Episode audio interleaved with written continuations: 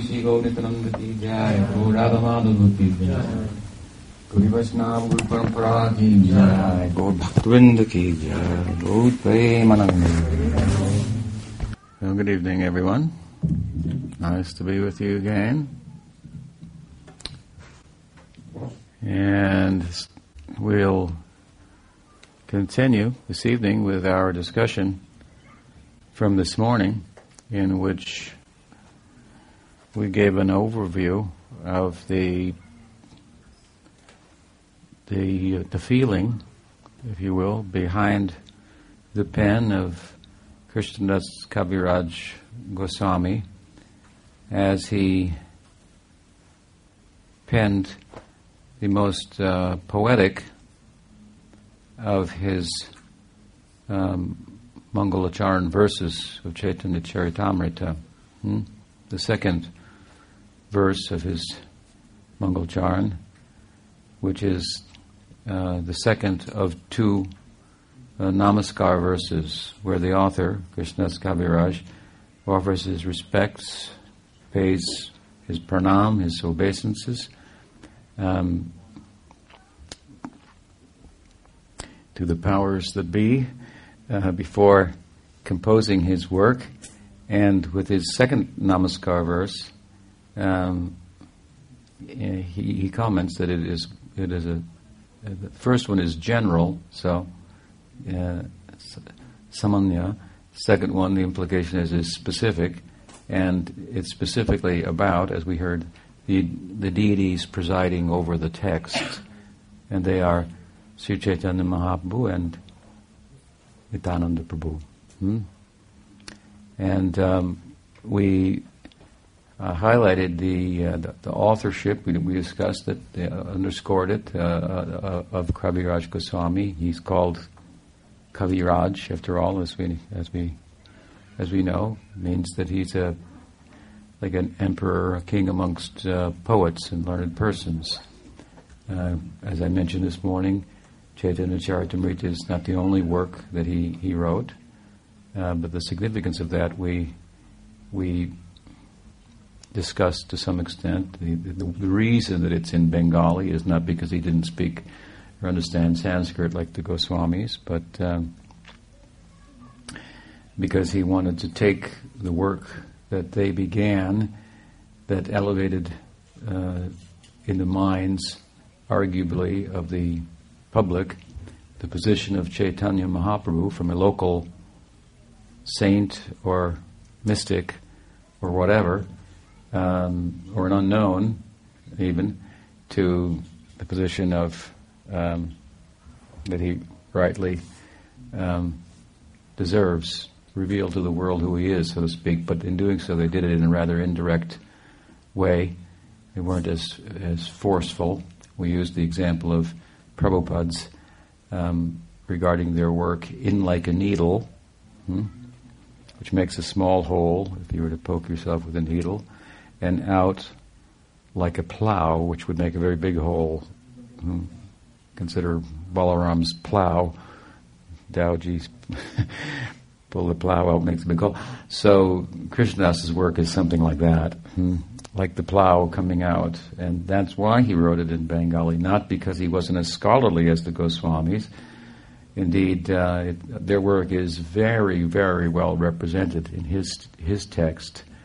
Veritably, Chaitanya Charitamrita is the experience of Rupa Goswami, of Rupa Goswami's experience of Chaitanya Mahaprabhu. That's what it is, explained by Krishnadas Kaviraj. So he knew their work very well, and as I mentioned, not only could he read the Sanskrit, which was the scholarly language at the time, but he wrote in it as well. I mentioned his Govinda Lilamrita as a beautiful poetic Sanskrit work. He also wrote a commentary on the Sanskrit commentary on Krishna Karnamrita of Bilvamangala Thakura. So he was a very literate person, as all the authors who wrote about Chaitanya Mahaprabhu were educated, thoughtful people of the times, and quite a number of contributions.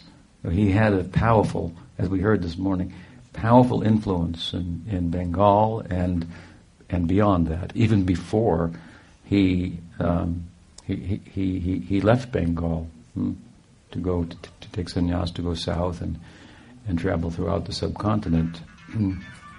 So, in the poetry, again, as I mentioned, Krishnadas takes two very extraordinary, although we don't often think of them as such, moments, movements in the natural world, that being the rising of the sun and the rising of the moon, full moon, it means. They're big moments. As I said, we don't think, we're too busy to think about them. If they didn't rise on any particular day, we would notice how important they are to us. And he's taking these two natural, important, significant movements of the natural world and combine them together in an unnatural way, better to say in a supernatural way, by way of saying that the two of them rising at the same time, if you could imagine, the sun and the moon rising at the same time, he's put these two together to try to describe, give us some idea of the significance of the transcendental, the transnatural appearance of Chaitanya Mahaprabhu and Nityananda Prabhu in the world. So we tried to get into this a little bit this morning. I think we were somewhat successful in getting some sense of what he's trying to say by this metaphor. He really is moved by the influence of Gaur Nityananda. And he, of course, did not have the association of Chaitanya Mahaprabhu. He met Nityananda Prabhu in a dream. It's not clear that he had his personal association. And in the end of Chaitanya Charitamrita, he identifies his guru as Raghunath Das Goswami, when he glorifies various, amongst the initial immediate associates of Mahaprabhu, citing their names and so forth. He singles out Raghunath as his guru. Prabhupada liked to think of him in his commentary as a disciple of Nityananda Prabhu. But I don't think that he had, there's any record of his having the personal association of Nityananda Prabhu. He's just, just coming just after what they've done. And the Goswamis are picking up the pieces of that and writing about it and or have just written about it and so forth. It's a very extraordinary time in the context of Chaitanya Mahaprabhu's appearance, and he is very, very moved by that. He's seeing and witnessing the influence of Chaitanya Mahaprabhu on others and their descendants, and it's fresh, and it's it has a very powerful impression upon him, and so he's trying to make that point in this verse, and this is his main work, the work that he's most famous for, Chaitanya Charitamrita, Sri Chaitanya Charitamrita, and it is verily, as I said this morning, the book that establishes what is the orthodox teaching of Chaitanya Vaishnavism. There was no big council and so forth, and he did this, and it just kind of came to be understood as such. Various ideas of Chaitanya Mahaprabhu, who he was, and how he influenced people, and systems of glorifying him, and so forth, were in place. Things were written about him, and also Kaviraj went through them and looked at them in relation to the experience of Rupa Goswami, and he deemed some credible, accurate, orthodox, and some not. Some not by way of speaking against them, some not by why not saying anything about them, more polite way, and that in reference to those who still were somehow glorifying Chaitanya Mahaprabhu, perhaps in a heterodox way, but he seemed to have a little bit, well, at least they like him. So he kind of dismissed them by way of not including them, but not singling them out. other things like the Mayavad perception and so forth, he does take considerable time to directly dismiss that, and some other ideas also. So it's a very extraordinary book, very important book for us. And we were talking about it. I've written something about, as I mentioned, these 14 verses. And so we're just going through them and talking about them and things that have come to my mind. And some of the things we spoke this morning didn't come to my mind while writing, so I have to go back and include some of them because they were very interesting. So we didn't... we spoke in general about the verse and the significance of the appearance of Gaur Nityananda in the vision of Krishnadas Kaviraj Goswami, and why that still is significant, arguably today, and why it's a very powerful intellectual argument, a kind of argument that Krishnadas Kaviraj himself invites in the book. Bring your argument.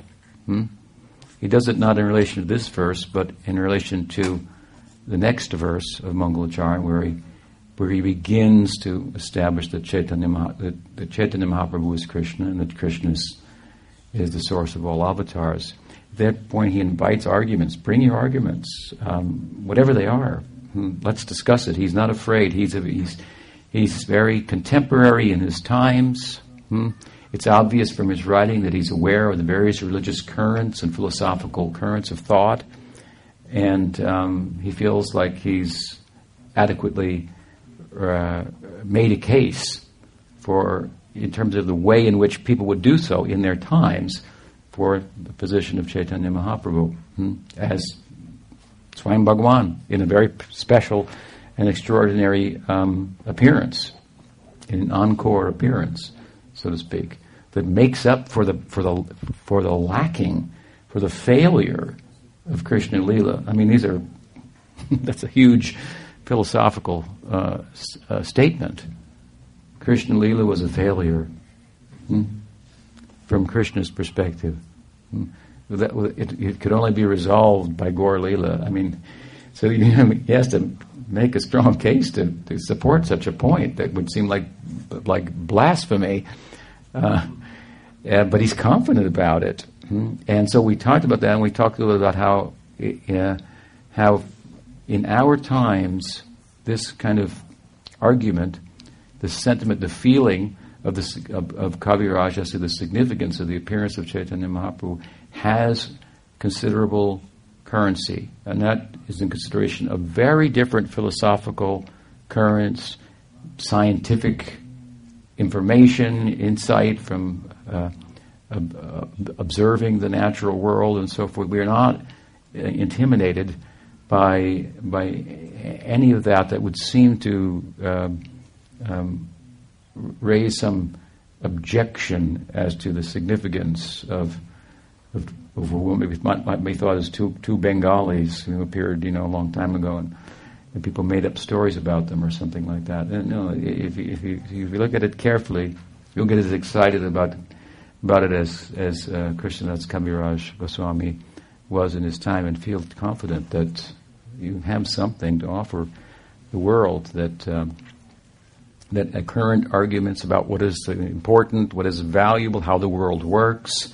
In one of them we discussed how the world works. It's thought largely that the world works in a mechanical way, and there's no room for anything supernatural to have any influence on it, and this is still kind of the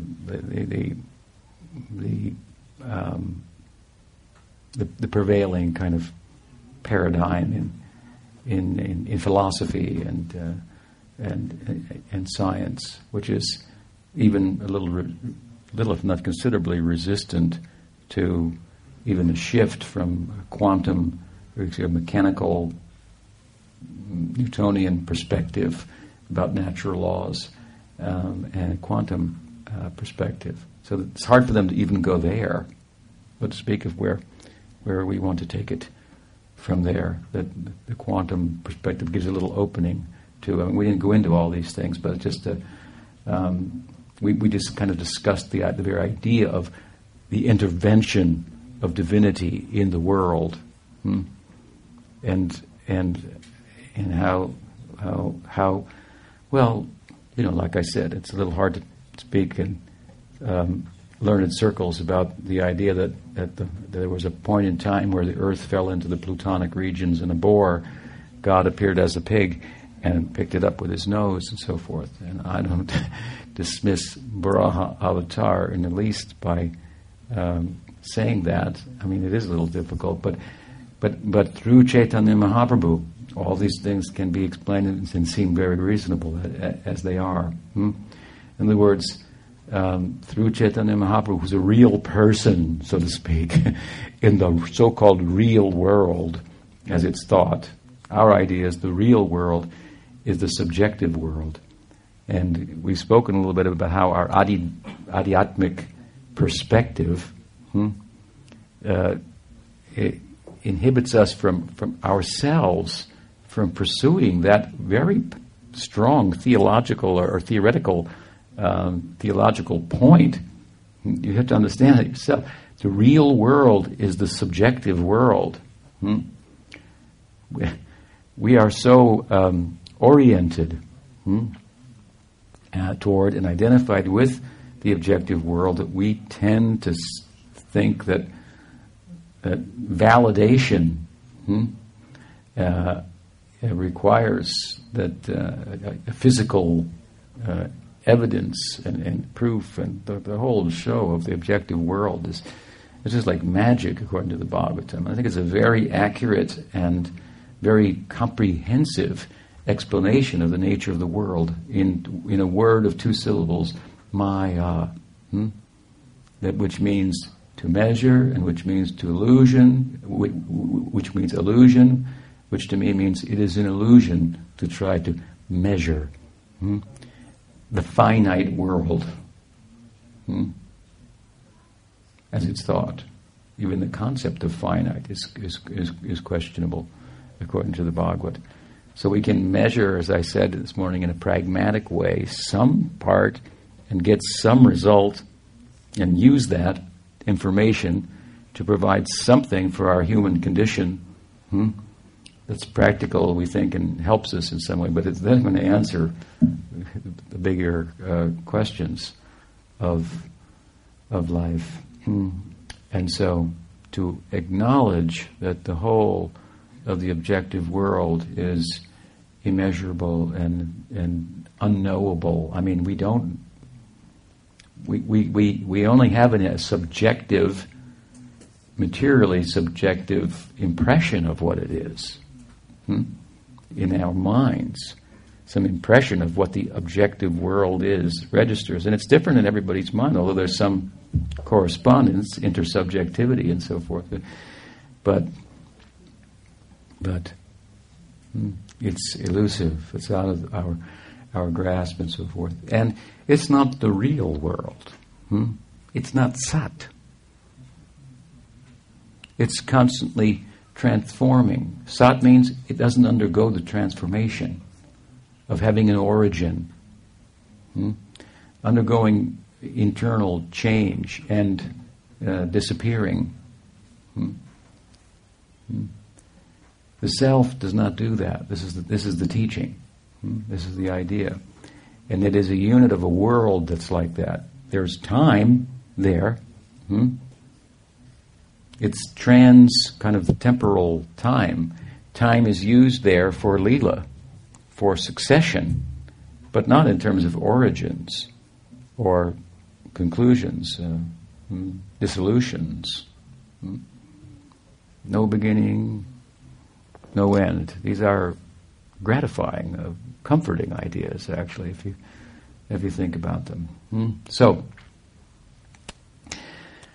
to enter into the subjective world, Gaur and Nityananda have appeared and have created like a portal to the whole world of the Bhagavatam, this whole subjective world of the Bhagavatam, where all these extraordinary things are taking place. They're actually taking place in the subjective world. The Bhagavatam is not speaking about the objective world in the way that we're accustomed to speaking about it, talking about it, so forth. It only talks about it, contemplates it in ways that will help us pursue our subjective reality, the reality of ourselves as units of consciousness, and the prospects of consciousness in the ocean, if you will, of consciousness, the depths of which have been plumbed by Krishnadas Kaviraj Goswami and Chaitanya Charitamrita. So, I wanted to discuss just briefly, it's a little bit of a reiteration of what we discussed this morning thus far, but I want to discuss briefly, as I said in our concluding words this morning, the poetry of the verse itself, and break down the words and see what else Kaviraj Goswami is saying by that. As I said, it is his most poetic verse in the Mangal Charna, perhaps in the whole book. It's very beautiful. He says, Vande Sri Krishna Chaitanya. So, I offer my pranam, my deepest respect, myself. I give myself entirely in it, prostrated to and before these two. Vande Sri Krishna Chaitanya Nityananda Sahodito. So, here the word saha means together. Saha udita. Saha udita. Sahodita. Saha means together. It refers to both Gaura and Nityananda, who have appeared together. One would have been enough. And in his commentary, he says that one would have been enough, but the fact that two have come, both of them, at the same time, he wants to emphasize this and magnify this, how this magnifies the significance, the two of them, and the two of them together, they have appeared, and the two of them are, as he explained in his commentary, Chaitanya and Nityananda, Krishna and Balaram, respectively. As I said this morning, we have no way to prove that Krishna and Balaram ever walked the earth to the satisfaction of anybody in modern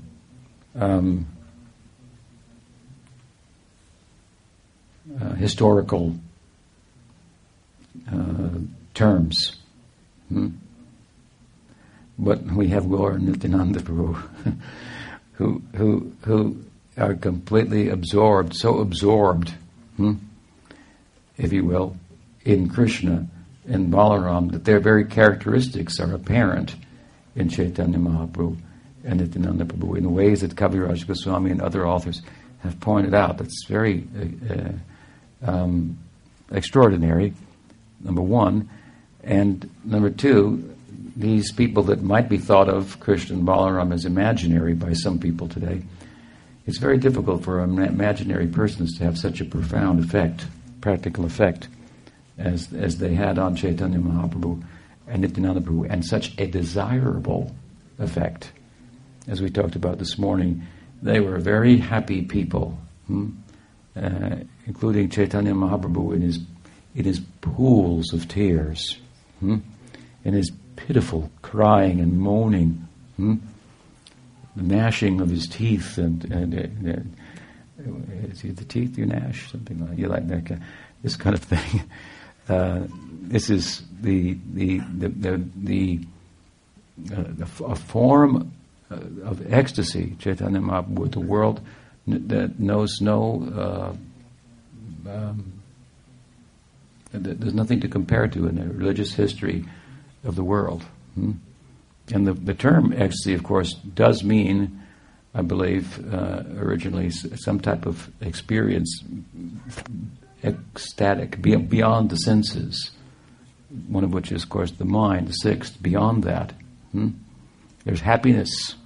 It means beyond the senses and beyond the mind. They are very oppressive overlords, who are very subtle in their way of oppressing us,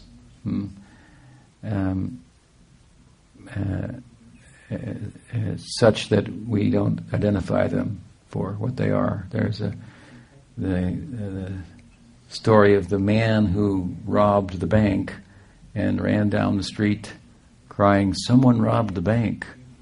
Someone robbed the bank." So all the townspeople came and asked him which way did he go, obviously, and of course he pointed in the other direction while he went the opposite direction with all the money. So the mind works something like this. It's very oppressive, but it's very tricky in the way that it works, and we don't see it as the culprit that it is. But under the oppression, really, of the mind and the senses, we are living a very, very restricted and unhappy life.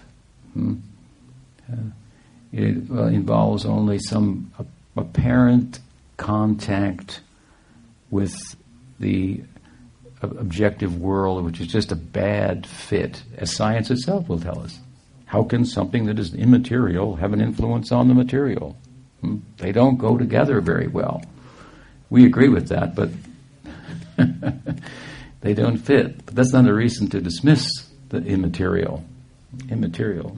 It sounds like it's not really important.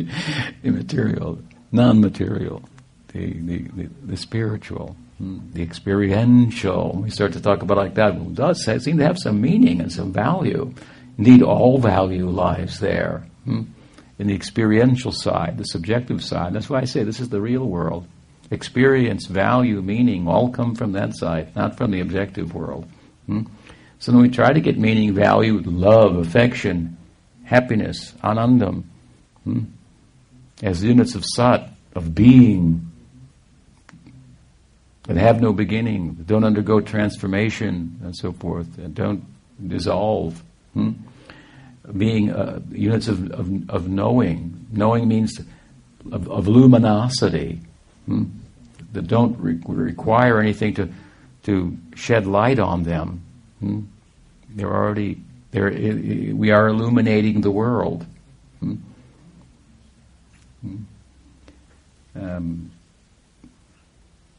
Svatat savitur barenyam bhargadevasya dhimahi. In his commentary on Brahma Gayatri, Sridhar Maharaj makes the point, bhuvasva swa tat savitur. The mental, the physical, the intellectual planes of the world, they're being illuminated, savitur, by the light of the self. This is a leap from the Copernican revolution, where it was thought, suddenly the world shifts around the sun, right? Rather than around the earth. And the position of the rishis long before, and our position today long after Copernicus, is, no, that's not right either. Everything is orbiting around the self, consciousness, the Atma. It's Atma-centric perspective. It, as Gita says, apareyamitastanyam prakritim vidime puram jiva bhuta mahabaho yaedam dharyate jagat yaedam dharyate jagat. The world is moving around consciousness. It's consciousness-generated movement that sets the natural world in motion.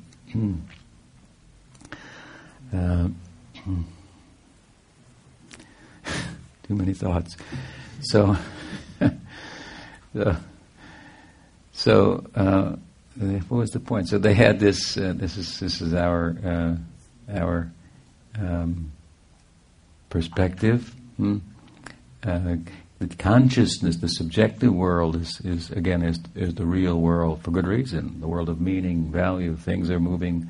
The natural world, the objective world, moves around it. And so, the fact that Chaitanya Mahaprabhu and Nityananda Prabhu could be so absorbed as they are in Krishna and Balaram that they appear to be, for those who know about Krishna and Balaram, who've worshipped them, loved them, studied them in the Bhagavad and so forth, they identify their characteristics. And beyond that, of course, their identification with them, Gaur and Nityananda's identification with them, has very profound effect upon them, which lends to the idea that they're real. Not and that the subjective world is real, and it doesn't require objective so-called validation that modern people are so preoccupied with. So the point I'm making here is simple, that while we cannot demonstrate historically that Krishna and Balaram were so-called real people that walked the earth, and for that matter, that may be an adhyatmic way in which the Goswamis have spoken about that. I haven't gone into that yet. But the person of Chaitanya Mahaprabhu, the person of Nityananda Prabhu, this is empirically verifiable, if you will, that they walked the earth, and their steps were large in terms of their contribution. And if we study it objectively, we can see it's an extraordinary contribution, very worthy of our attention, very profound insight about the nature of consciousness and its prospects. And so by studying them, this is what we're supposed to do. This is the deities of his book, and this is our main book. So they are our deities, Gaur and Nityananda. By focusing there, then we have the power to credibly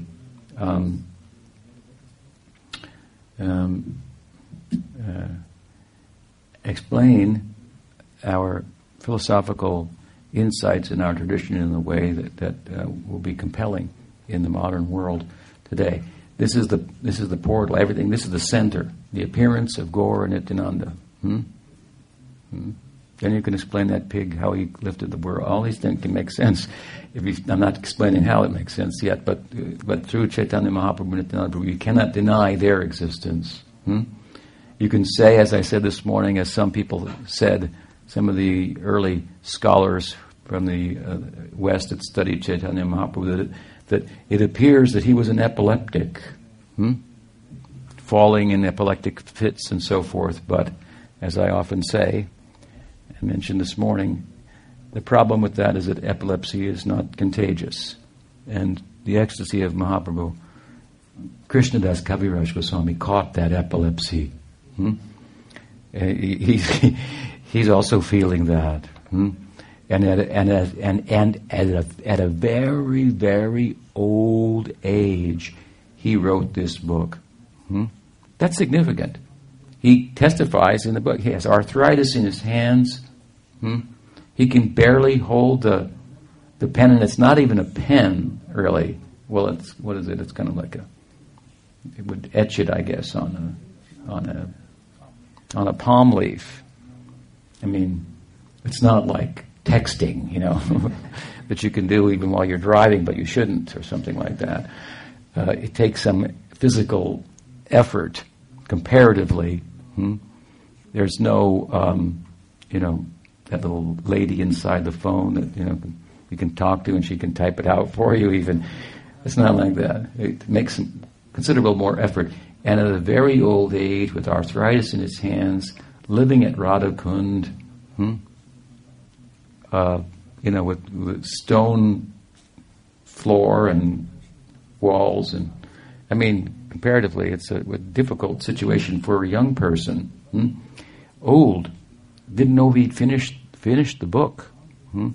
The point is, what kind of a person is this who will write this book? It's a very extraordinary book. It's caught the attention of modern scholars, even of religion, who aren't like crazy people like us, who are following Chaitanya Mahaprabhu in madness, to write dissertations upon it and translations of it and speculate about what it's about and so forth. And this is written by somebody who is very old, very poor, and didn't know if he could finish the book before he passed from the world. So what is his condition at that time?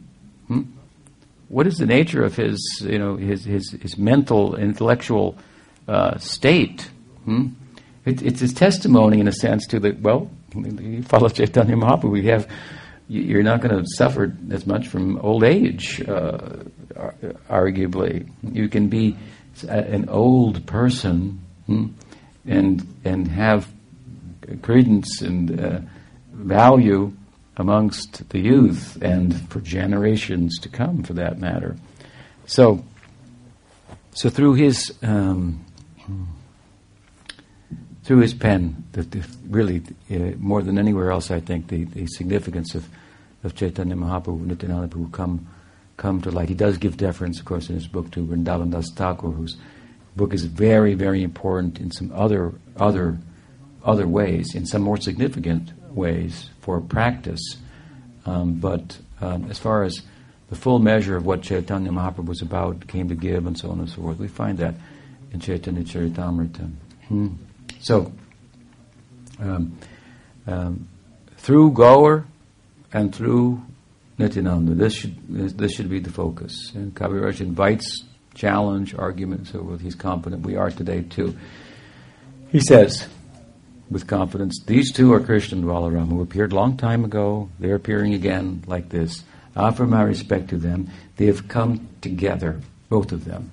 And to say that, saha udita, that they have arisen together, in itself is to say, he knows something about Krishna. To say, they came together. I've made the point at other times that when we study Chaitanya Lila, we come to the realization that, the devotees of Chaitanya Mahaprabhu are writing about him, and they're thinking about him, they're experiencing him, and they're having flashes, if you will, that he's Krishna. Sometimes Chaitanya Mahaprabhu would take the position of Bhagawan, and sometimes the servant of Bhagawan, as a devotee. And they would see this in the kirtan at the hall of Srivasa Thakur and so forth. So they would think he's God. He's one of us. He's Krishna.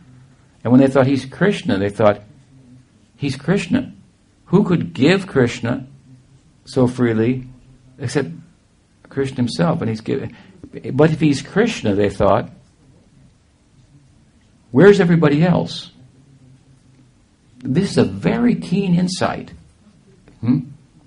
into who is Krishna. Like I said earlier, Nam, Rupa, Guna, Parikar, Lila. Can't leave that Parikar out. By Nam, you become acquainted with the Rupa, the form of Krishna. Then you become acquainted with certain qualities of that form of Krishna that correspond with a certain type of love, like friendly love or romantic love. Certain of his qualities. And then comes Leela, but before Leela comes Parikar. Some real acquaintance with real affection for the associates of Krishna, the associates of Mahaprabhu. As Prabhupada sometimes said, Krishna is never alone. It's a very profound statement. This is Beda Bed, Achinti Beda Bed. Krishna and love of Krishna, they go together. They can't be separated. Love of Krishna and Krishna are one and different at the same time. Krishna is the object of love. I said in Gita, Krishna begins to speak about himself in the Gita, in the 7th chapter. First 6 chapters, he speaks about us. So a lot of people like that part. But when he starts talking about himself, they go, who's this guy think he is? Aham sarvasya prabhava, matā sarvam pravartate. Everything comes from me. Everything rests on me, like pearls on a thread. I'm supporting everything. Who does he think he is? I've seen in the modern yoga community this kind of response, like he's a little over the top. But properly understood, Krishna is only talking about himself indirectly. He has to talk about himself if he's going to talk about bhakti, because he's the object of bhakti rasa. So he's not really talking about himself. He's really talking about bhakti. But he can't talk about bhakti comprehensively without also mentioning himself. So bhakti is the center stage. And this so much comes to the fore in the appearance of Chaitanya Mahaprabhu. That is Krishna himself making the statement that I'm making in no uncertain terms. I am playing second fiddle in this whole affair. I have a supporting role, actually. And bhakti has the lead role. Jaya Radhe. This is the Gaudiya Vaishnavism, a very revolutionary kind of idea.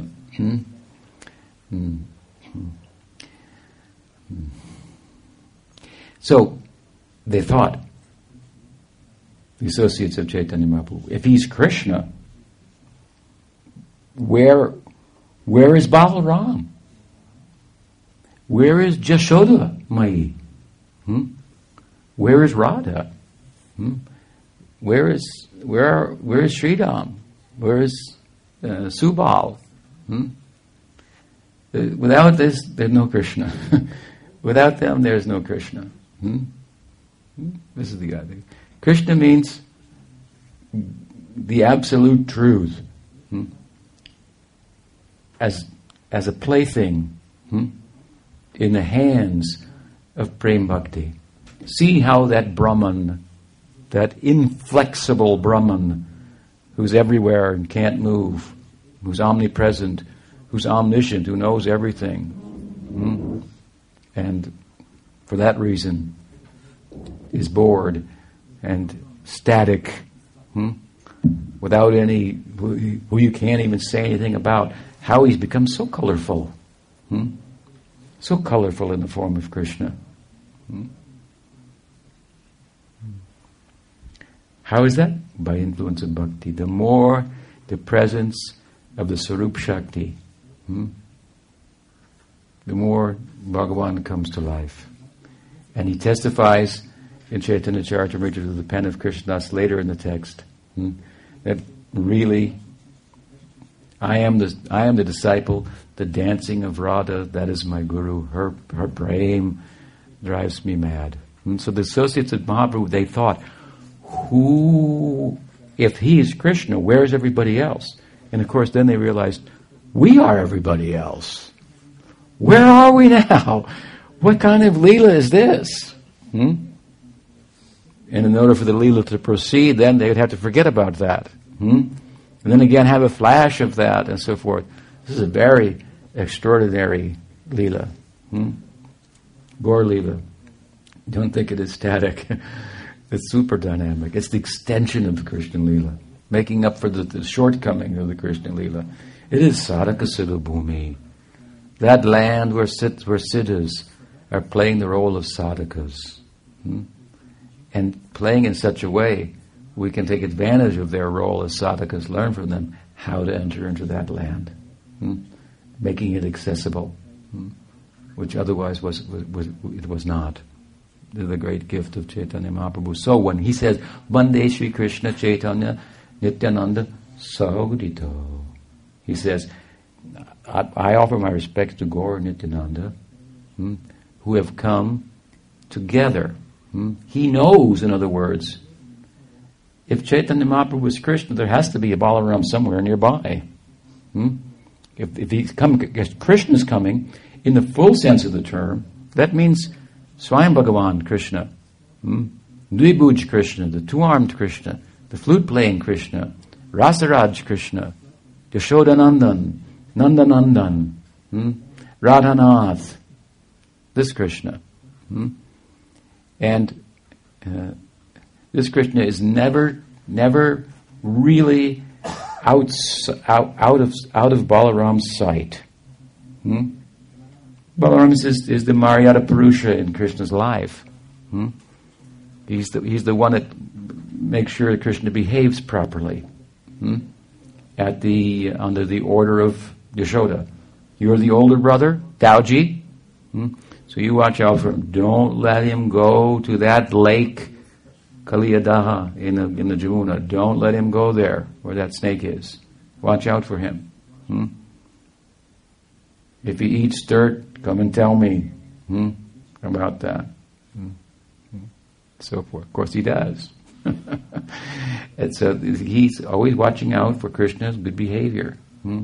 He's never out of Krishna's sight. But wait a minute, Krishna's never out of Balaram's sight. But wait a minute, there are some leelas where Balaram's not present there.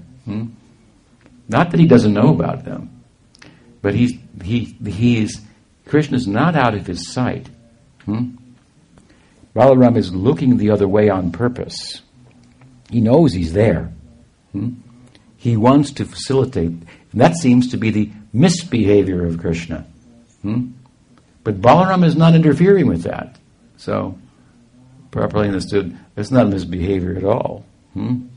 It's the most proper behavior, to respond with the gopis in kind as best as he possibly can. Of course, his ability to do so is exhausted by their surrender and their love, and thus the need for Chaitanya Mahaprabhu. And Balaram is right there with him. He purposely looks the other way. He knows it's going on. He knows if he's present, by the rule of rasa, his presence will inhibit the affair. Therefore, he's purposefully not present. Because if Krishna is the older brother is there with Radha, then Radha cannot have the freedom. She has to be respectful in the presence of his elder brother, and so forth. So he's purposefully not there. But how he is present in Gaur Lila, as we were hearing this morning, early in the morning, our discussion of Gaur Lila in the early hours, Nishanta Lila, and as we sing in the morning, what is that we sing? Dvijamane dinamane, dvijamane. Dvijamane bhakshatava jalamala sutra padukaparaya dware aratupatra. This is Nityananda Prabhu. Together with Krishna. Either overtly so, and obviously so, and if you say, I don't see him there, look closer. This song says what? Dvijamane bhakshatava Jalamala Sutra Paduka Parai Dware Aratapatra. Oh, look at the Dvijamani, the jewel of the twice-born Brahmins, Chaitanya Mahaprabhu. And he wearing the thread, the upanaya of the Brahman, and it is brilliant. It's brilliant, adorning his chest, so covering, encircling his torso, the middle part of his body, and lying on his bed as he wakes in the morning. At the foot of his bed are his shoes, that he will stand on, and above him is an umbrella. All these are descriptions of how Balaram, Nityanandaram is present in his apparent absence. Gaur is in his bed. He's come back late in the night, late after kirtan, just to catch a wink and rise and explain himself to Vishnupriya. Where has he been all night? What happened at Srivasa's house? What's going on there? Things beyond her capacity. Where the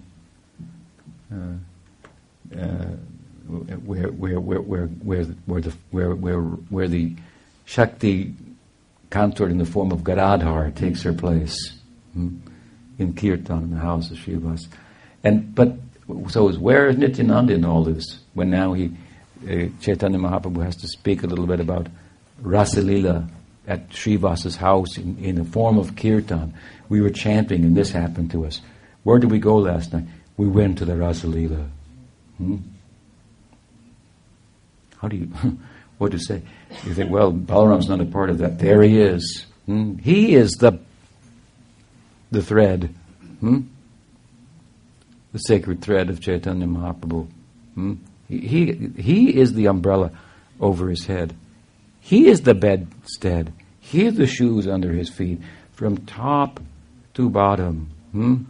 And in between, Ram is active and serving Chaitanya Mahaprabhu. So Vande Shri Krishna Chaitanya Nityananda Sahodi. So along with, he understands, I'm going to make a point here, he says, I'm going to make the point that Chaitanya Mahaprabhu is Krishna, and Balaram has to be there.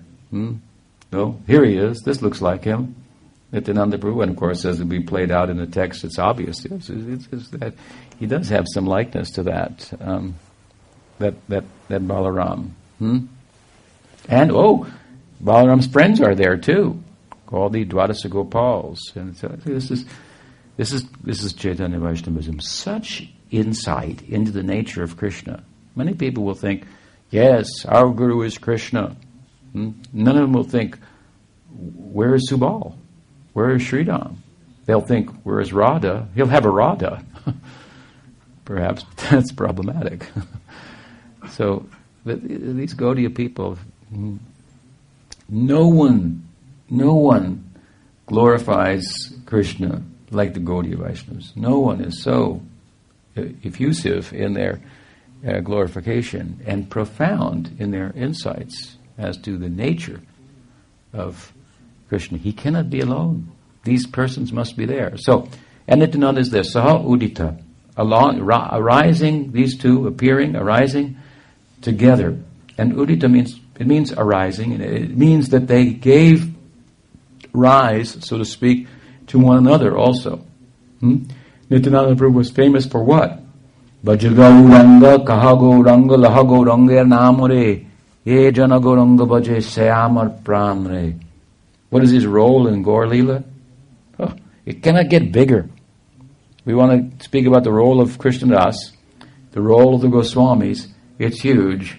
But the role of Nityananda Prabhu, their role pales in comparison, in one respect. Nityananda Prabhu just boldly came out and began the whole sampradaya. Chaitanya Mahaprabhu taught him to speak, to give the teachings of Krishna, to chant Krishna Nam, do bhajan of Krishna. He said, Bhajagauranga, Kahagouranga, Lahagourangair Namuri. We will chant Gornam and his teachings. Worship him. And he said like this, and whoever does this, they're purchased by me. And people heard him say that, they go, I'd like to be purchased by him. He's extraordinary.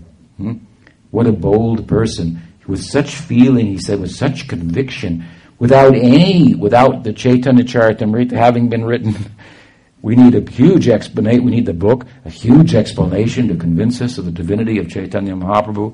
We need the Chaitanya Bhagavat. We need all the works of the Goswamis. And still we're hesitant to jump in. Nityananda Prabhu didn't wait for any of these things. It just began the whole lineage, worship Chaitanya Mahaprabhu. And he did it so, in such a compelling and powerful way, and making a statement, whoever does this, they're purchased by me. And people thought, I want to be purchased by him.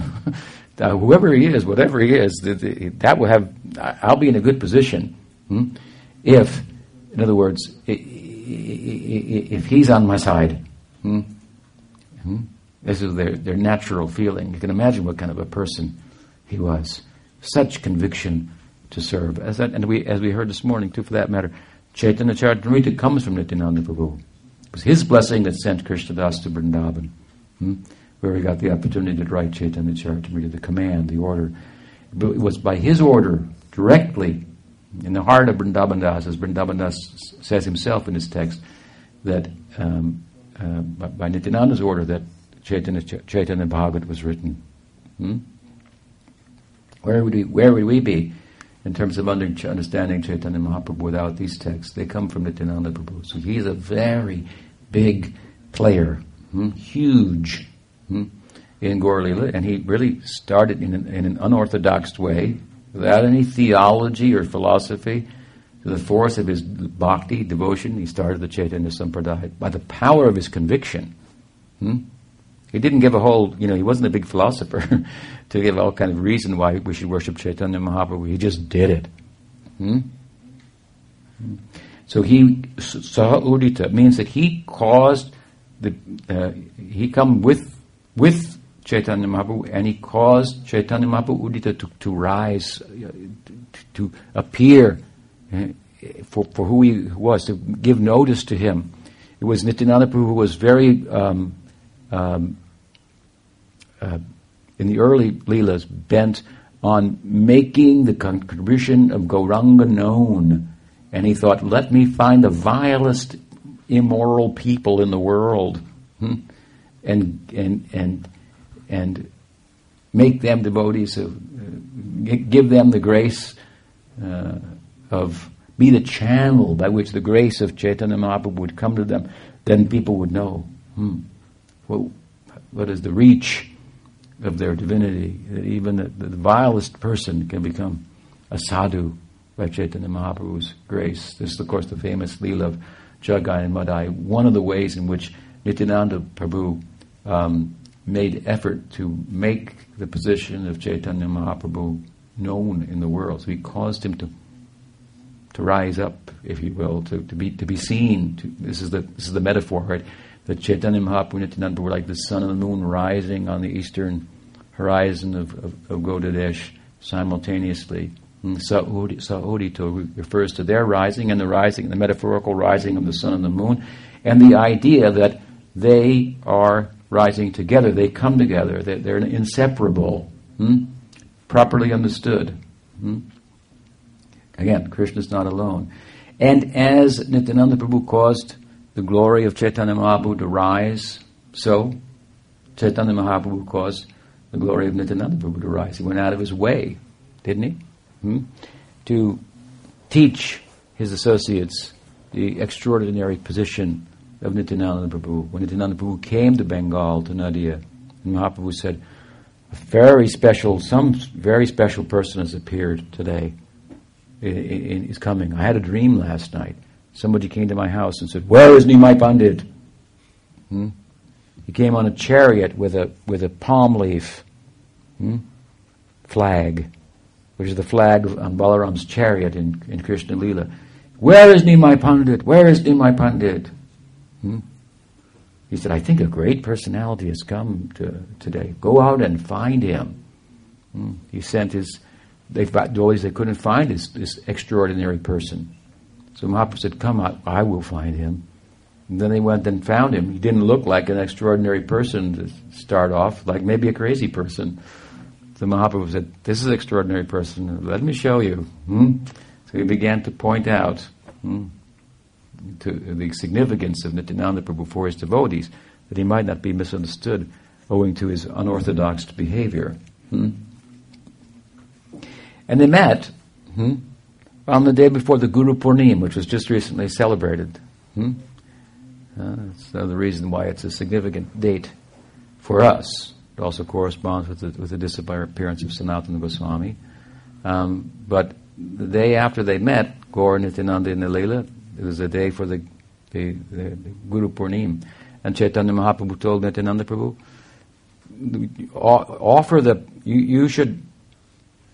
pushed him forward. You should offer the puja for Vyasa on the Guru Purnima. So he was giving the position of leading the worship to Nityananda Prabhu, who, when it came time to offer the garland, he looked around, turned around, and what did he do? He gave it to Chaitanya Mahaprabhu. So they're pointing to one another, is the point, causing one another to be known in the world. Saha udita Vande Shri Krishna Chaitanya Nityananda Saudito Gorodai Pushpavanto. Gorodai. Goda refers to Bengal, West Bengal. Goda dish.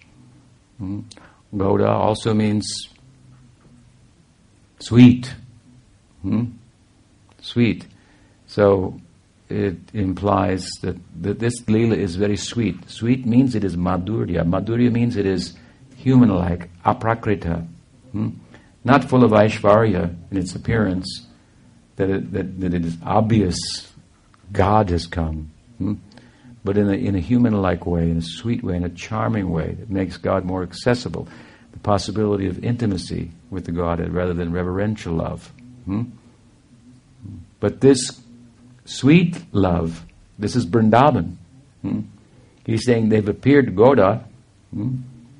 It means they are the same Krishna and Balaram. This Godadesh is Vrindavan. This Nadiya is Vrindavan. Same. Same lords, different Leela. It's a little camouflaged, and I'm trying to reveal it, he's saying. It is, they are appearing in the sweet land of Goda, to give a very sweet, charming Leela, to give access to themselves, to Krishna, in a way that really only Gaudiya Vaishnavism does. But, very nicely he says, Gododai, Goda Udai. Udai means rising, so arising on the eastern horizon of Goda. Goda means sweet. Udai means, again, he's moving towards the metaphor of the sun and the moon that he's comparing them with, both arising at the same time on the eastern horizon of Goda. But the east is the direction of the gods. So when you do the puja, then you turn east, and when you build the temple, you face them, the deities east, and so forth, or they stand in the east, and you face them. I'm never sure about which that was, but east is the godly direction. So he gives the godly direction. He says they're sweet, but they're godly. And these two go together because they cannot be sweet unless they're God, acting in a human-like way. So this Aishvarya and Madhurya, they are built to put together. The whole of Bhagavatam, Sri Vyasa Roy is writing Bhagavatam and walking a tightrope between Madhurya and Aishvarya. Madhurya and Aishvarya. He is Madhurya, but he's God. He's showing these things beautifully done. Very, the Bhagavad is amongst the revealed texts. There's no comparison. That's an objective. You want to look at the Bible, if you want to look at the Quran, you want to look at the Upanishads, the other Puranas, even the Bhagavad Gita and so forth. From a literary point of view, from a theological, philosophical point of view, this is a most... these are not reasons that Jiva Goswami gives. He gives many other reasons why the Bhagavatam is so important and central to all the sacred texts. But just from a literary point of view, comparatively, this idea, like I said earlier, the Vishnu Purana is talking about God. The Padma Purana is talking about God. The Bhagavatam is God talking about bhakti and having to talk about himself, as I said, because, you can't talk about bhakti without talking about the object of bhakti. Can't talk about divine love without speaking about the object of divine love. He's taking a second role. This is a very extraordinary theological idea that it's not found anywhere. And it doesn't make it great, I suppose, but it's unique, to say the least, and it's charming, compelling. It has credibility. It's sellable. It's a very marketable idea. Love, divine love. You start talking about that, and it's very easy to retire Mayavad philosophy, Buddhism, and so. Well, that was interesting, but this is charming. And the life of divine love obviously requires an object of love. So, he says, both things are there. Godadai, Godadai. He's sweet, and he's God. You have to have that background of Aishvarya. It said if you take a jewel, and then you put it on you see them in the jewelry store on a black background. It makes it stand out that much more. So, the Aishvarya in the background. Krishna, Vrindavan, that is sweet, but there is more Aishwarya in Vrindavan than all of Dwaraka, Mathura, Vaikuntha, and the whole material world put together. The measure of Aishwarya that's manifest in Vrindavan is super extraordinary. And the super extraordinary thing about that is it doesn't change the feelings of the devotees of Krishna towards him at all. We often say they don't know that he's God, but sometimes they do know that he's God. At times of separation and at times of distress in the context of the Leela, sometimes they know, they think, well, it's good that our friend is God. We're out of this one. That's how they think about it. Luckily, Krishna's God in this case. But it's incidental. And so the power, the real significant power there is their love, that in the face of that Aishwarya, that godliness does not, their love is not intimidated at all. It doesn't cause them to back off and recede from a sense of friendship or parental love or romantic love. It's just an extra feature. My boyfriend happens to be God. That's pretty cool. Can you beat that? So this is how they think. I mean, look at the Aishwarya and the Brahma Vimohan Leela. I mean, what could exceed that? You know, it's big enough. There's Mahavishnu. We think we speak about it poetically. From the pores of his body come innumerable universes. How many universes must there be? And his body's huge. And I mean, this is like, whoa, very mind-boggling Aishwarya. You ever see, go to South India, see some of the deities of Mahavishnu.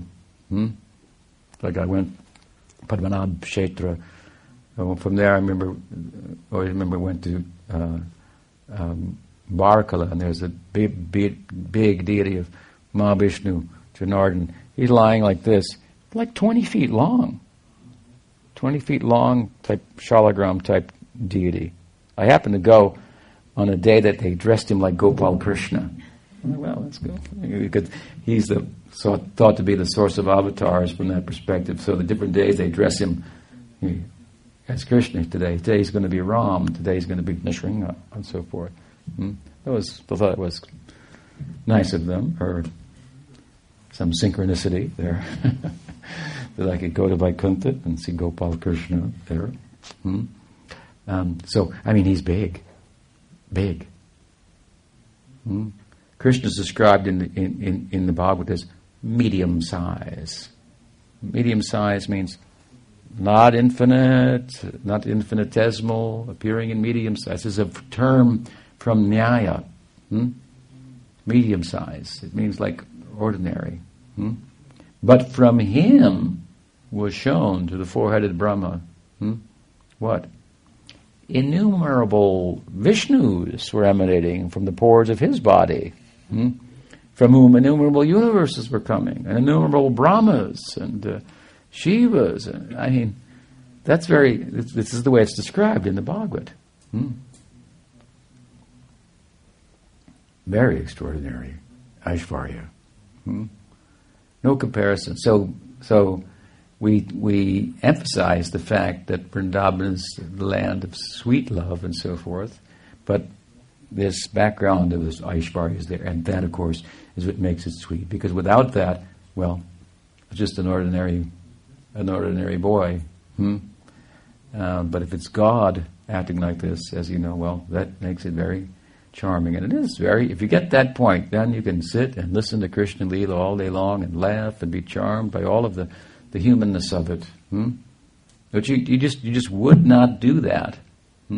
Just a story of an ordinary boy doing this or that. What makes the devotees jubilant is the idea in the background. Oh, and it's God, and he's doing that. It's God, and he's doing that. It's very compelling. It's true. So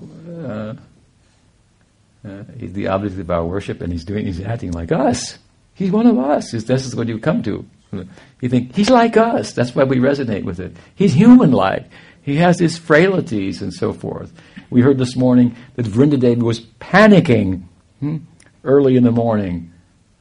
Panicking because Radha and Krishna had fallen asleep and daybreak was about to come.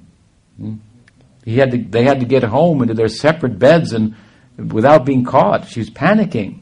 And we find this our object of love. This sounds like something like we would do. We were out at night and we were about to get caught, and our friends would intercede and so forth.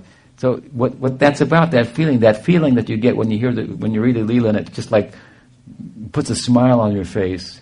What's happening is you're realizing my object of love is like me. That is the whole feeling of Braj. He's one of us. He's a Brajbasi. You see, this is Madhurya, sweetness, intimacy. This is how you're entering into that without thinking it out, helping you think it out. That's what's happening. So Madhurya and Aishwarya, Gododai Pushpabanto. Then he gives the word, very Pushpabanto, sun and moon together. Somehow it means that. I never tried to figure that out, but it's a unique word. As the idea is unique, sun and moon together rising. Pushpabanto chitro, Bande Shri Krishna Chaitanya Nityananda Sahodito, Gododai, Goda, Udai, sweet, Aishwarya, he's the God, and he's sweet, human-like. Godadai Pushpabanto. So that Saha Udita refers to Gornatai and to the sun and the moon, who they're being compared to, arising on the eastern horizon of Goda, that sweet place of human-like Leela, Sadhaka Siddha Bhumi, where Siddhas are playing like Sadhakas, rising together at the same time. Chitro, he says, Chitro. Chamatkar. This is astonishing. This astonishment, Chamatkar, is said to be like kind of the basic kind of basis of rasa. It's a moment of astonishment, of emotional astonishment, rasa. Chamatkar, Chitro. Bande Shri Krishna Chaitanya Nityananda Sahodita Godadai Pushpabanto. Chitro Samdo Tamonudo. It is very wonderful, he said. He's gasping at them. It is wonderful. And what proceeds from that, from their appearance? Chitro samdo tamonodo. Chitro samdo sama. Sama is the son of Dharma. It represents equanimity, peacefulness, self-control, saintliness. It means they arise, and as they arise, and we allow them to arise in our lives and influence our lives and enter our hearts and all that they're about. This peacefulness will come in. The saintliness will come. As I said, you don't need the varnashram dharma. Do bhakti, you become religious automatically, saintly, peaceful, controlled. More than you can't get self-control from varnashram practically. You said that's a cage. Remember, as we spoke this morning. So, samdo, it means they make the heart clean. That means peaceful. That means now you can meditate because you haven't got other things in your heart that are distracting you. You can't sit because you got to go here, you got to go there. I want this. I want that. Problem. So they remove that. Krishna, there's the heart, his name, in the form of a sweeper. I've given the example, but in the form of a sweeper. He sets up a shop to sell magic brooms. And in the heart, there are so many other multi-corporations already set up there with neon lights flashing. Buy me, put your stock, invest in me, spend your time in me. All these big flashing sirens and signage and so forth. Trying to the glare, the glitter of the objective world, the magic of it,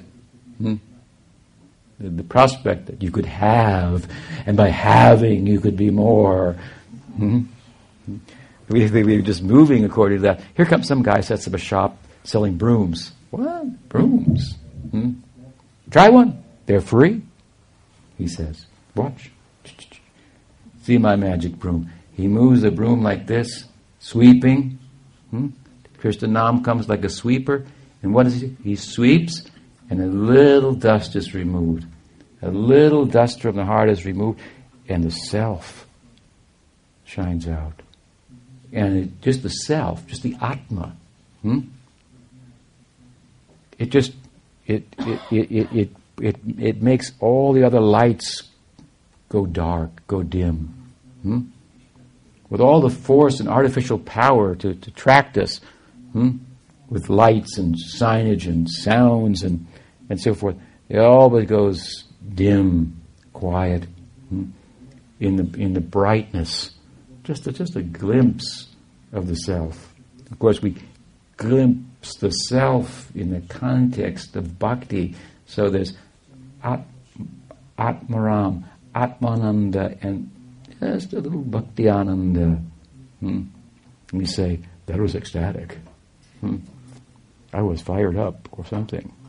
That was we go beyond the mind for a moment.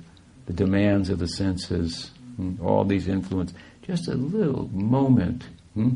See, want a broom? You take a broom and sweep. What's underneath there? It's very valuable. It's you. It's you. And if you use this broom, then you can fly on it. Once you come out, you can get on the broom and fly high in the sky of your spiritual prospect. As high as you like. Nam is Chintamani Swarup. Chant and make a wish. That's marketable. Chant and make a wish. I want to be the friend of Krishna. Something like that. I want to be the servant of Krishna. Make a wish. And Nam Chintamani Swarup. Chintamani means the wish stone. Right?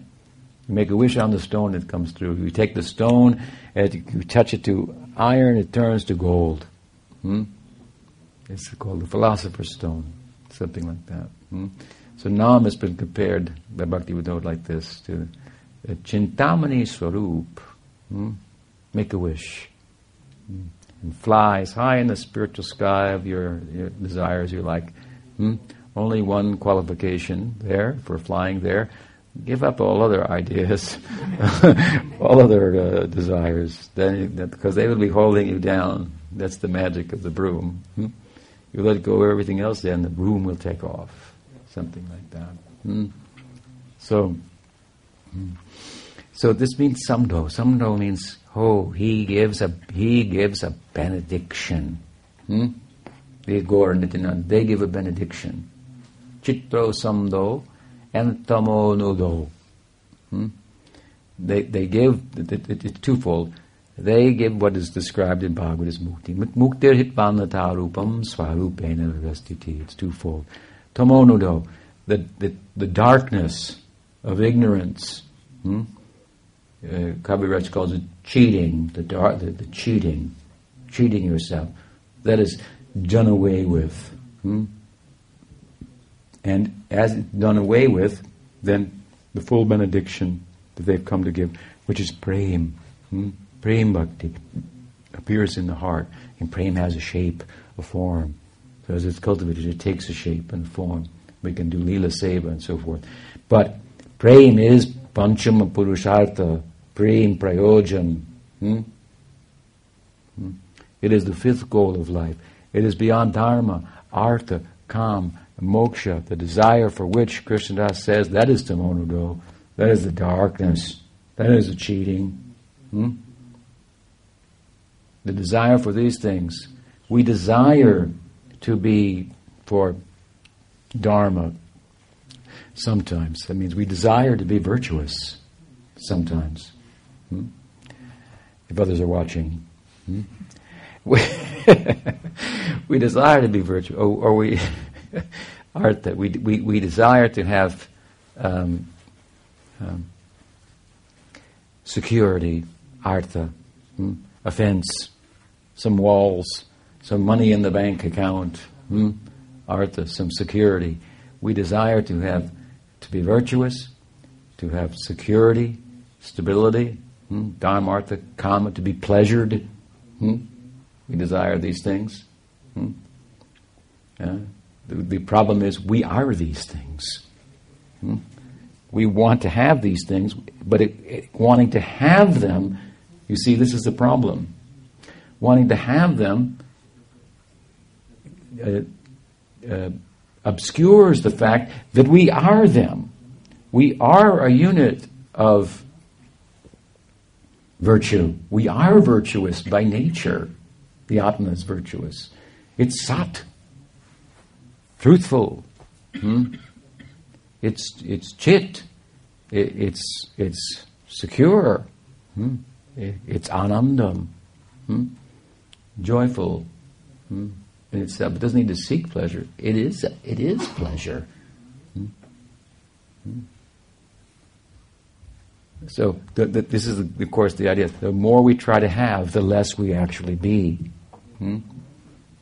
It comes up in a lot of our language also, where we say, I have a problem. I have a problem. Is one way of saying, I am troubled. You understand the difference? I am troubled. I am troubled means I am a subjective condition called troubled. You understand me? To be troubled, to be troubled. I am troubled. That's a subjective reality. To say, I have a problem, in languages, is to objectify a subjective reality.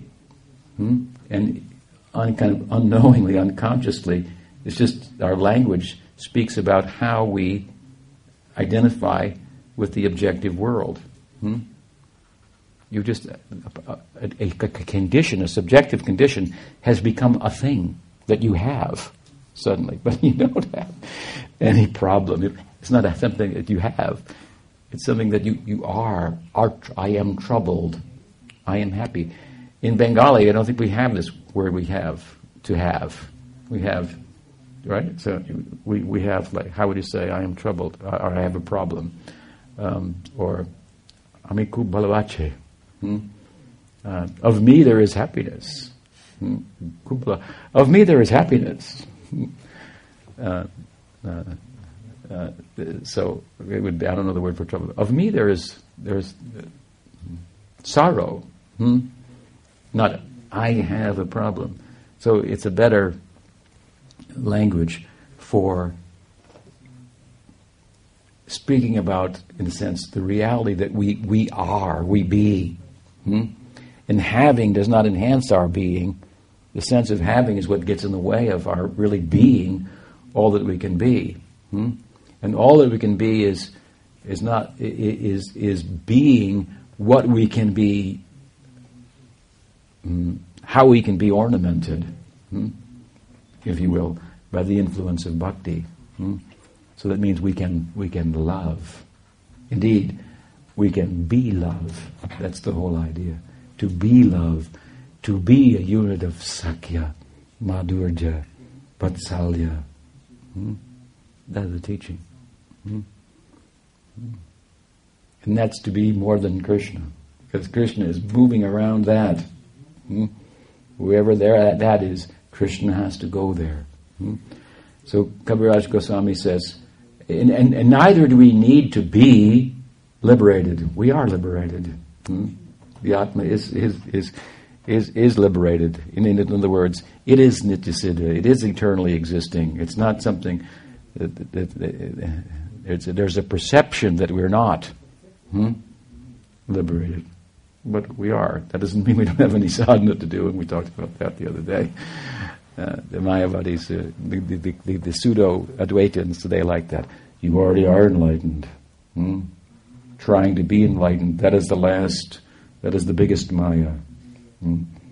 Your sadhana, you big sadhaka, you're in the biggest Maya. No, don't think like that. That's an intellectual sleight of hand that will keep you in Maya. Okay. It will certainly keep you in samsara. You can say samsara is nirvana, but talk is cheap. Something like that. So he says, no, samdo tamonodo. And in order for this samdo to the full benediction of Gornitai to come in our heart, then this desire for dharma, artha, kama, and moksha, that has to disappear. And they're very good at that. He teaches, he goes on in his commentary, Krishnadas Kaviraj Goswami, to say, and the way in which Gornitai do this is what? How do they do this? He says, how do they give their benediction so profound and such that that benediction, taken advantage of, clears the heart of the desire for all these things, dharma, artha, kama, moksha. If you study these things, it means it covers all desires of material existence. These are categories. Dharma, artha, kama, moksha. Dharma, artha, kama, all the desires of the world can fit within. So, he says, what is this powerful gift that they give that causes this to happen? How do you get it? You might say, well, they came, they went, now what? How do we get it? He says, no, they came. He's speaking, as I said this morning, just after they came. He didn't have the darshan of Chaitanya Mahaprabhu, the direct association of Nityananda Prabhu. So he's teaching us how to get the benediction in their apparent absence. They came. They left, but Vaishnav lives in sound, and living tries to spread the name around, as I said by Bhaktivinoda. So he said, you get it like this. This Gaur Nityananda, they bring us in touch with two Bhagavatas, he says. The Grantha, Srimad Bhagavatam, Grantaraj Ki Jai. This book, and the person, Bhagavatam, who is living in the book, who can speak the language of love, which is the language of this book, the Samadhi Bhasha of Vyasa, and then can translate that into the language of reason, and try in that way to communicate that with us in such a way that our intellect can be arrested. Then stop from guarding our heart and not letting anything in. And then this message can go direct to the heart and have its full effect. This kind of good fortune that is created by Gaur Nityananda to find the book Bhagavat and the person Bhagavat. Some people think today, we just need the book Bhagavat. Book.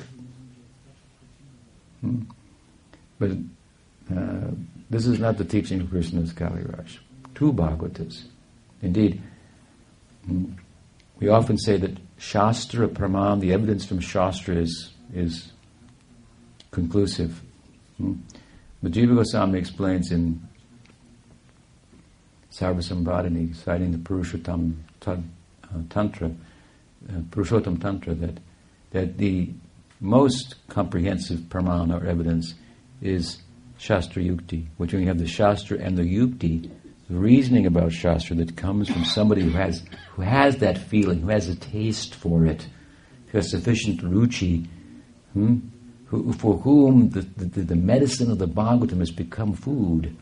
It means, you think, now it's time to take the medicine, okay. Oh, okay, I've got to take my medicine now. But with regard to food, we think, when is lunch? When will we eat again? When will dinner be? Could we have a snack in between?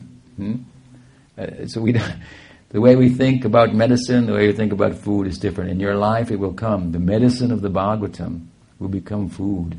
Then you can speak about Bhagavatam in a compelling way. Then you can engage in real Shastra Yukti, explaining the logical implications of the scripture.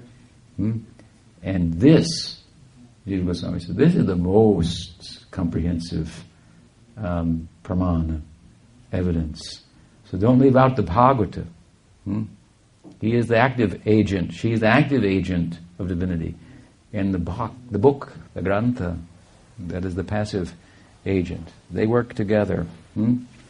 So this way, Krishnadas Kaviraj Goswami, he has penned a beautiful verse in glorification of Gaur and Nityananda, and we spent a couple of sessions speaking about it. Are there any questions?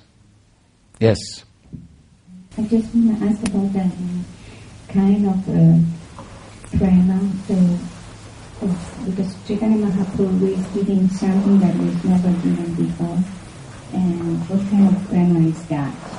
That's coming ahead. I don't know if we'll get there, because we're going at a slow pace for good reason.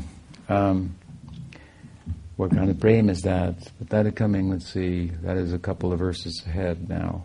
1, 2, we might get there. There's a basic answer that it is the prema of Braj, Charibhav of Braj. These four, Dasya, Sakya, Vatsalya, Madhurya. But I think that's a big subject, and there's a whole verse of Rupa Goswami's that's part of his Krishna's Mangal Charan that deals with that. So, and other interesting things like Kali Yuga we have to discuss from the Adibautic perspective. So I think we'll answer your question in a couple of days. You'll be here, right? Okay. You should be a permanent feature of all of my festivals, retreats here in Poland. You always have good questions coming all the way from the United States, like me. So, what else? Speechless. Okay, yeah, here we go. I have a question about time, Maharaj. You mentioned how that's a difficult subject. There's a kind of time in the spiritual world. And this made me think of something I read in an article about time in Sankhya, and how one of the main differences between what scholars call classical Sankhya and the Sankhya of the Bhagavata, as taught by Lord Kapila in the third canto, is that in the Bhagavata Sankhya, time is awarded a separate tattva. There's ordinary Sankhya and tattvas, 25 tattvas, and then time is 26. And that doesn't really fit into this Sankhyan idea of evolution and devolution. But could it be understood that Bhagavatam adds time as a tattva to accommodate this kind of spiritual time?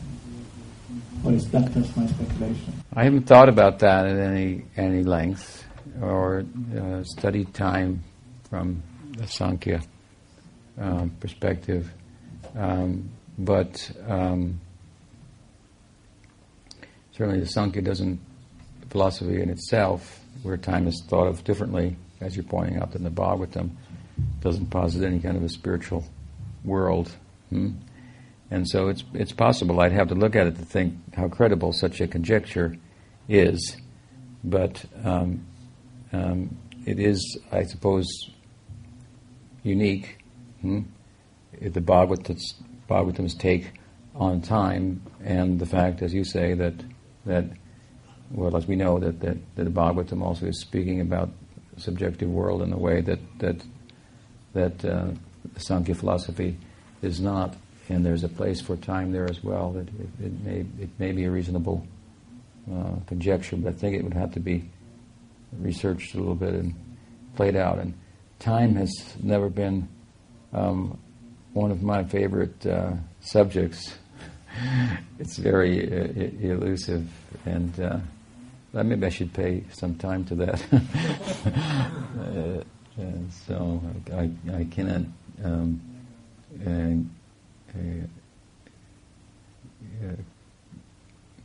give a wholehearted support to your conjecture, but I think it's interesting and worth pursuing, and I have to look at it a little bit. And you need to look at how Baladev talks about time in his Gita commentary and so forth. There's a nice work you may be familiar with, an older work. It was a dissertation of Mahanam Brahmachari, Vaishnava something.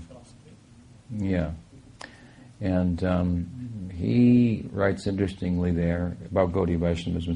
This is a long, long time ago, decades ago, from Bengal, his dissertation, about Gaudiya Vaishnavism. In the context of that, he speaks about time, different kinds of time. Time 1, time 2, time 3, time 4, to accommodate the different types of time in this world, time beyond, and so forth. So that would be a good place to look. Vaishnav, I forget. I have a copy of the book. It's falling apart. But I found it always very interesting and insightful. He writes in a very kind of adibotic, sense about Gaudiya Vaishnavism. And there, his part about time was always like a little, caused my head to swell a little bit. So I thought at times to go back and try to digest his perspective. I think it would be very useful in terms of answering your question. So a place to begin, perhaps some further research. Vaishnava Vedanta, yeah. Mahanam Brahmacharya. What else? Yes. Yes. Okay. This might be a stupid question, but you said that the associates of Sri Chaitanya Mahaprabhu understood in terms of oral moments that they were the associates of Krishna, and I've understood Chaitanya Mahaprabhu to have come as he did in order to somehow experience Radha's love for Krishna. But where is Radha there? I mean, they understood that they were the associates, but is that where she is in that Leela, or? That's coming too, but we won't get that far. Oh. That's coming in the last verse of the Mangal Charn, where there's some discussion of Gadadhar. So Gadadhar is the Radha of Gaur Leela. But it's a very interesting subject, because Chaitanya Mahaprabhu was Krishna and he's trying to really become Radha. But Radha's there in the form of Gadadhar, so it's a very interesting theological subject. How Radha is present and how Chaitanya Mahaprabhu becomes Radha, and what becomes of Gadadhar as Chaitanya Mahaprabhu becomes Radha. So it's very complex. It's such a complex topic that Krishnadas does not go into it in detail, because his book wants to emphasize this very esoteric point in itself, that Chaitanya Mahaprabhu is Krishna and he's entering the mood of Radha, which means he's becoming Radha. He says at the end of his book, the last verse of Shikshastakam, Radha spoke this verse. It's coming from Chaitanya Mahaprabhu. So he's successful, his mission accomplished. And now to say, and by the way, Gadadhar is also Radha. Like, whoa, that's like, how do we digest all of this? I think that's part of the thinking of Krishnadas in not emphasizing the position of Gadadhar. But there's also other reasons why. It's actually more glorious to not mention Gadadhar's position overtly. And if we study him in the context of the Leela, we see how exalted is the position of Gadadhar, who is Radha, who steps out of the way and makes it all possible for Chaitanya Mahaprabhu to enter into her body. Without Gadadhar, he could not have done that. So the whole purpose of his Leela is dependent upon Gadadhar. He's key to the whole thing. And he does it by very carefully at a certain point in Puri, getting out of the way, fading to the background, that Chaitanya Mahaprabhu could have the glory of being who he is and so forth. So really, he is the most glorious person in all of Chaitanya Lila, but he has this kind of subdued position, which is really the position of Radha. Krishna's coming to say, it's Radha, it's all about Radha, it's not about me. I want to tell the world. She doesn't like to hear that at the same time, because for her, it's all about him. How could she be as ecstatic as she was in the emblem of perfect love if it weren't for him that she's preoccupied with, which causes her to be the way she is? So it plays both sides. We talked about this the other day. Krishna's wondering, what is it in her? Am I God? Maybe she's God. Look at it. She knows more about love than I do. That can't be. Then he realizes she is the way she is because of her preoccupation with me. So there's something in me.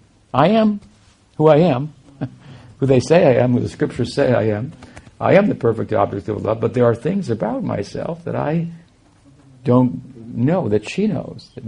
So it goes to her, and so then he wants to glorify her, but she wants to say, well, I'm only the way I am because of the way you are. It's all about you. So this is bhakti. No, it's you. No, it's you. And we should play this out with ourselves. No, it's you, Prabhu. No, you. Once Sridhar told me, if you want to understand Vrindavan, go to the Howrah train station in Calcutta. And there you enter onto the platform and everybody rushes to the train. It's like a stampede. He said, go there and just imagine if the train pulled up and everybody said, just acted the reverse. You go first. No, you go first. This is Vrindavan. This is the difference between the material world and the spiritual world. It's a good example. So it's working like this between Radha and Krishna and Gadadhar. So he has that role. So you have to pay close attention. You play close attention like Bhakti Vinod, then you worship Gaur Gadadhar for Madhura Rasa. That was his deity, Gaur Gadadhar, in Gundrum. Very special position of Gadadhar Goswami. But that's a huge topic that I just answer in brief. I've written about it when I wrote about this. Panchatattvatmakam Krishnam Bhaktarupa Sarupakam Bhaktavataram Bhaktakyam Namami Bhakti Shaktikam. So the last verse corresponds with the first verse of the Mangal Charan, and there's some mention of Gadadhar has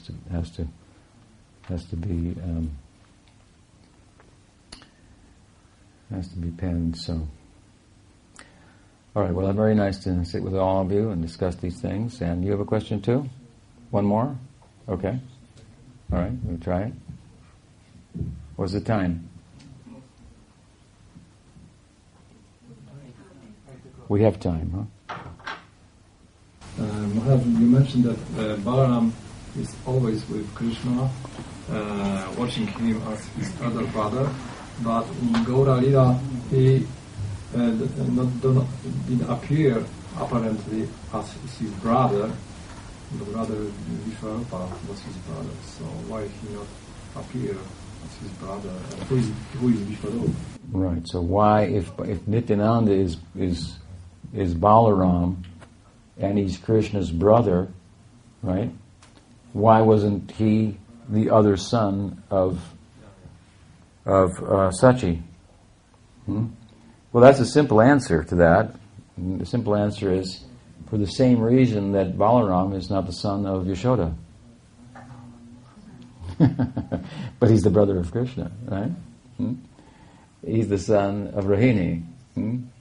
They are the closest friends, best friends, and brothers more than anything else by affinity and by affection.